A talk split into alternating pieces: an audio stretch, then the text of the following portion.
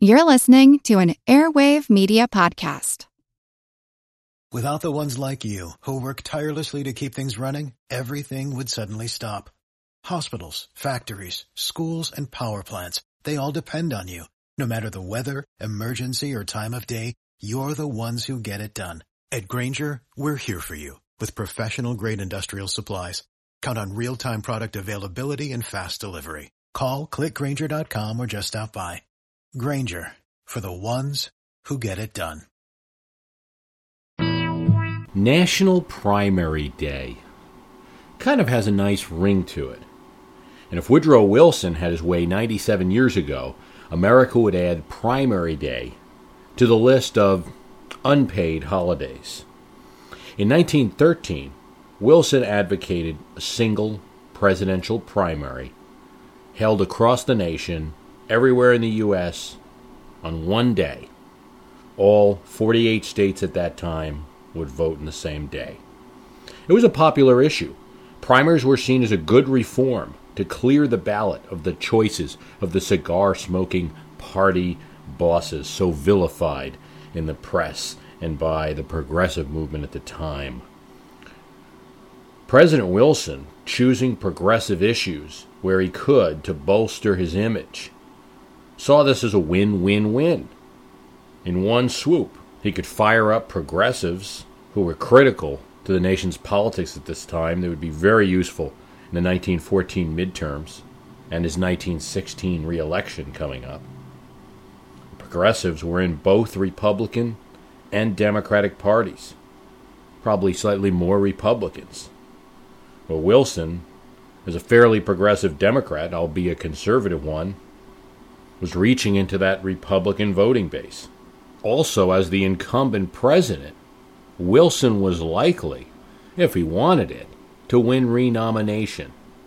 His two major rivals, the Speaker of the House, Champ Clark, and the Secretary of State, William Jennings Bryan, both had stated publicly the nomination was his if he wanted it, fairly early on. So the primaries to Wilson were no real threat. In fact, and this is, of course, the third reason why it was a win for Wilson, primaries would block party bosses from blocking Wilson's renomination. And some of the party bosses, particularly the party bosses of his home state of New Jersey, didn't like Wilson very much. Primaries would limit their ability to do anything about him if it came to that. Chances for passage of National Primary Day in the Senate looked pretty good at first.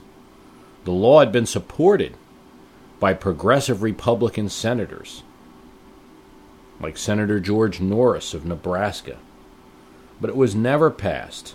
And by 1915, primaries were even being ridiculed in some quarters. The New York Times saying that they did nothing more than put the same people in power that had been put in power before the primary. William Howard Taft, the former president, speaking about his successor in October 1916, attacked him for proposing an unconstitutional way to elect the president. His comments seem strange now. Nowadays, no one would question that a primary election is unconstitutional. No one would question that it's a good thing. After all, people should have more and not less voice in politics and more and not less choice in picking a president. But former President Taft was echoing a widely held argument that because the Constitution set up the Electoral College as the way to pick a president, not the popular vote, but an electoral college that would meet in each state, a primary which involved a popular vote, was working around the Electoral College by limiting who the major parties would nominate and who therefore could compete in the Electoral College. The nomination of a substantial party, of course, being a requirement for 100% of presidential victories in American history, then and still so far now. Despite the failure of Wilson's National Primary Day. Many state legislatures got busy between 1913 and 1915, and with good reason. The 1912 election, where Theodore Roosevelt was fairly popular among Republican voters and had won in the Republican primaries held in that year, but where Taft, manipulating the politics of the Republican convention and gaining the support of the important party leaders and bosses, if not Republican primary voters, won the nomination. This was an aberration to many Republicans. Vermont, New Jersey, New York, and yes, New Hampshire were among the states, after seeing the debacle in 1912, attempted to fix the primary system by adding primaries for 1916 so that they could have more influence on the choice of the president. It made little difference. By the time many primaries were held in 1916, neither candidate that would end up running had actually declared. Wilson kept quiet. He did not officially declare for re election. Charles Evans Hughes refused to allow his name to be used as a candidate as late as May of 1960, even though he had many supporters. He called any assertion that he was running for president an unfounded rumor. Running for president just didn't have the prestige that it has now. When Theodore Roosevelt told a reporter that he would allow his name to be used as a candidate in the New York primary, therefore announcing as a candidate in effect, Almost everyone saw it as a political disaster. There were Republicans who were opposed to Theodore Roosevelt in 1916. You have to remember, he had just four years earlier wrecked the GOP party and virtually elected Wilson by splitting it. So the anti Roosevelt factions in the Republican Party moved to consolidate behind one candidate. And it seemed that the moderate Associate Justice of the Supreme Court, Charles Evans Hughes, was the best candidate. Had Theodore Roosevelt left the field open, it was scattered among many, Root Norris among others. He might have been able to split the vote and win. But announcing as a real candidate, the nerve of him, many felt in those days, he was toast. Charles Evans Hughes, the choice of the Republican bosses, won the 1916 primary in the big states of New York and Massachusetts, one of the few states that were actually contested in that year. In most cases, favorite son candidates, candidates from states running in their home states in order to dampen votes from other candidates, blocked the action in most of the states. Despite the abracadabra of the direct primary that wooed reformers, as the skeptical New York Times put it. The results were the same, and the political bosses and hacks were not routed. In 2005, the acting governor of New Jersey, Richard Codey, signed a bill moving New Jersey's primary to February 5th, the Super Duper Tuesday. They would be one of many states making such a move, but New Jersey was one of the more dramatic moves since the Garden State always voted in June, the end of the process. Now we will have a say, said Codey. It had been at least since the 1984 Democratic primary between Mondale and Hart, and possibly really between uh, since the 1980 Democratic primary between Kennedy and Carter, where Kennedy won the state of New Jersey that New Jersey had influence on the Democratic side. And it had certainly been since 1976, where Ronald Reagan was battling with incumbent President Gerald Ford, that New Jersey had any influence on the Republican side.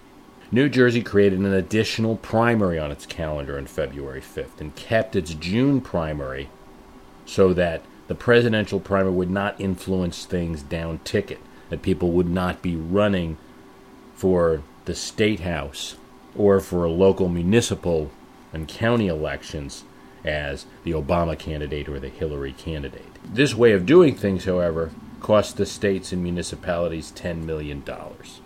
But in 2008, the way things worked out, instead of giving New Jersey more influence, it actually gave New Jersey and many other states a lot less. Super Tuesday, as it turned out, was a melee. What happened on that day was what happened in many cases when primaries reached a zenith in 1916. Candidates who were losing in a state had no chance of winning it, simply conceded it. And so the states were split up. Hillary won big states, Obama won small, especially caucus states or states with high African American voter populations. New Jersey got a few visits, but nothing spectacular. McCain easily won, as did Hillary Clinton. I'm Jane Perlez, longtime foreign correspondent and former Beijing bureau chief for the New York Times.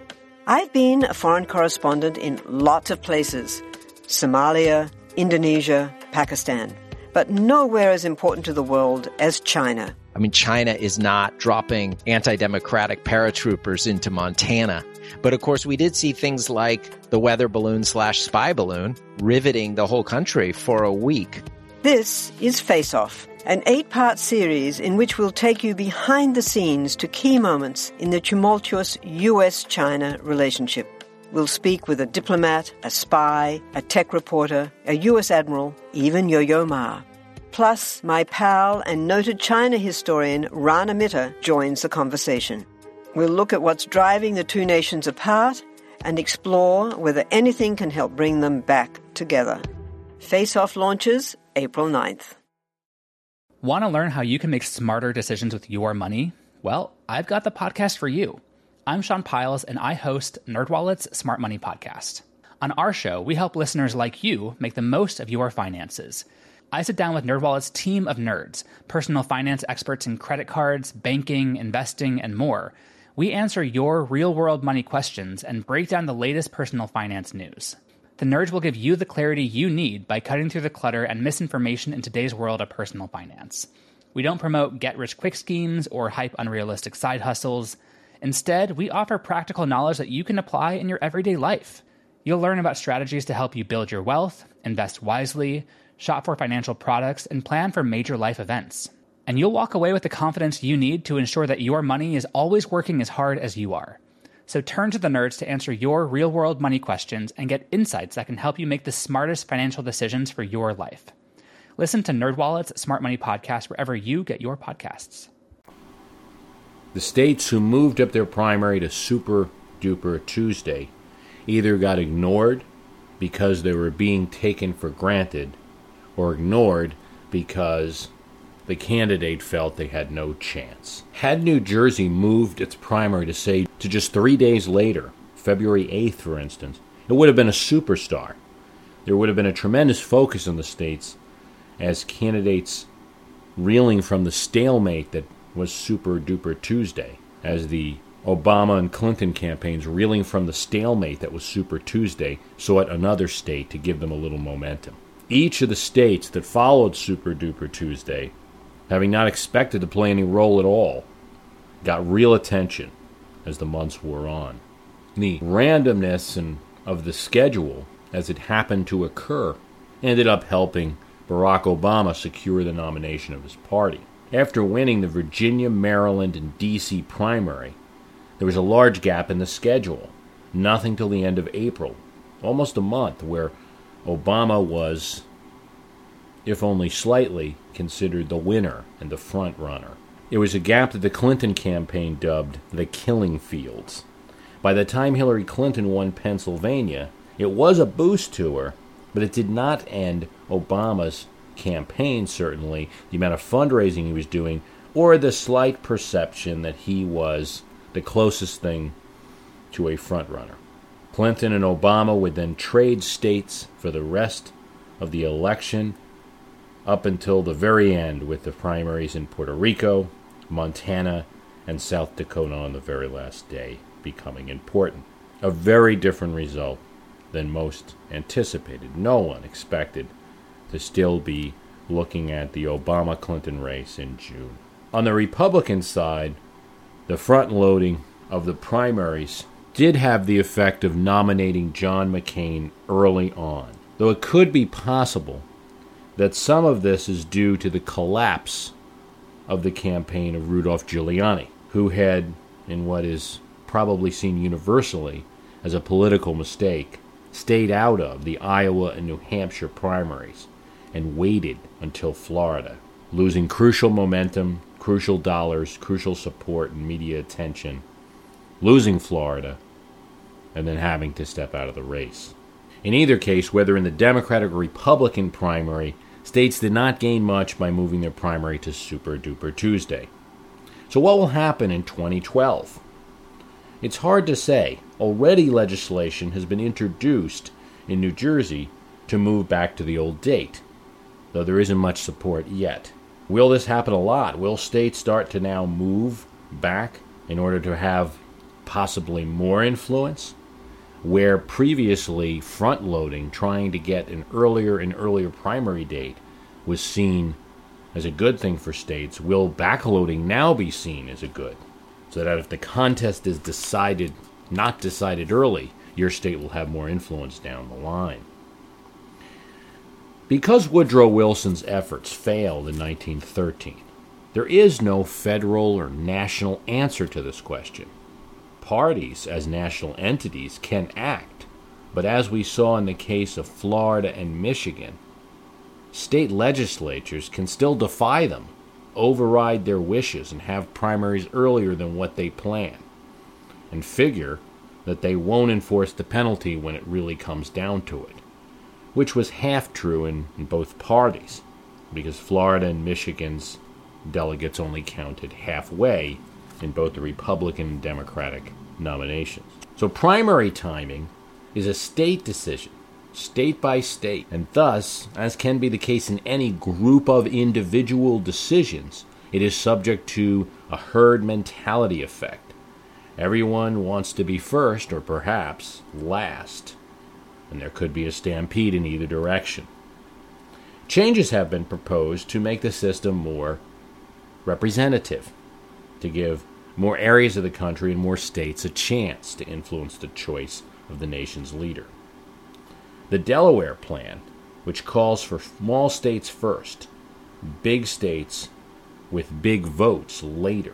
So instead of having uh, the little Iowa and New Hampshire primaries, which are mostly campaigned in for momentum and media attention, followed by a crescendo of delegates all at once in a big super duper Tuesday. You might have, say, Iowa, New Hampshire, Delaware, Puerto Rico, North Dakota, South Dakota, Mississippi, Arkansas, small states where candidates can have time to battle in and uh, get out and meet voters, etc. Then later in the schedule come the big states. So you can't get enough delegates in the small states to only concentrate on them but you can get momentum there. So everybody wins in theory because the small states get attention because of their placement on the calendar, and the big states get attention because they've got the votes that will actually win the nomination. I'm not sure I completely agree with the Delaware plan, or, or and I certainly don't see a scenario where it could actually happen.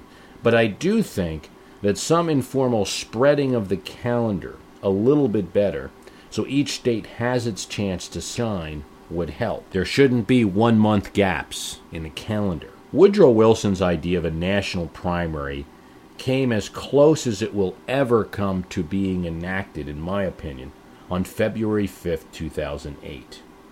I think at least a few states will move away from that date in 2012 because of the results of what happened this year and that we won't see that type of massive front loading on one day again.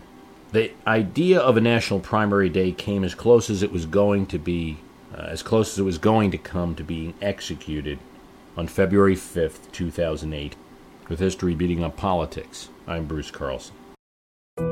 We all know how important it is to keep your eye on the money, and not just your own.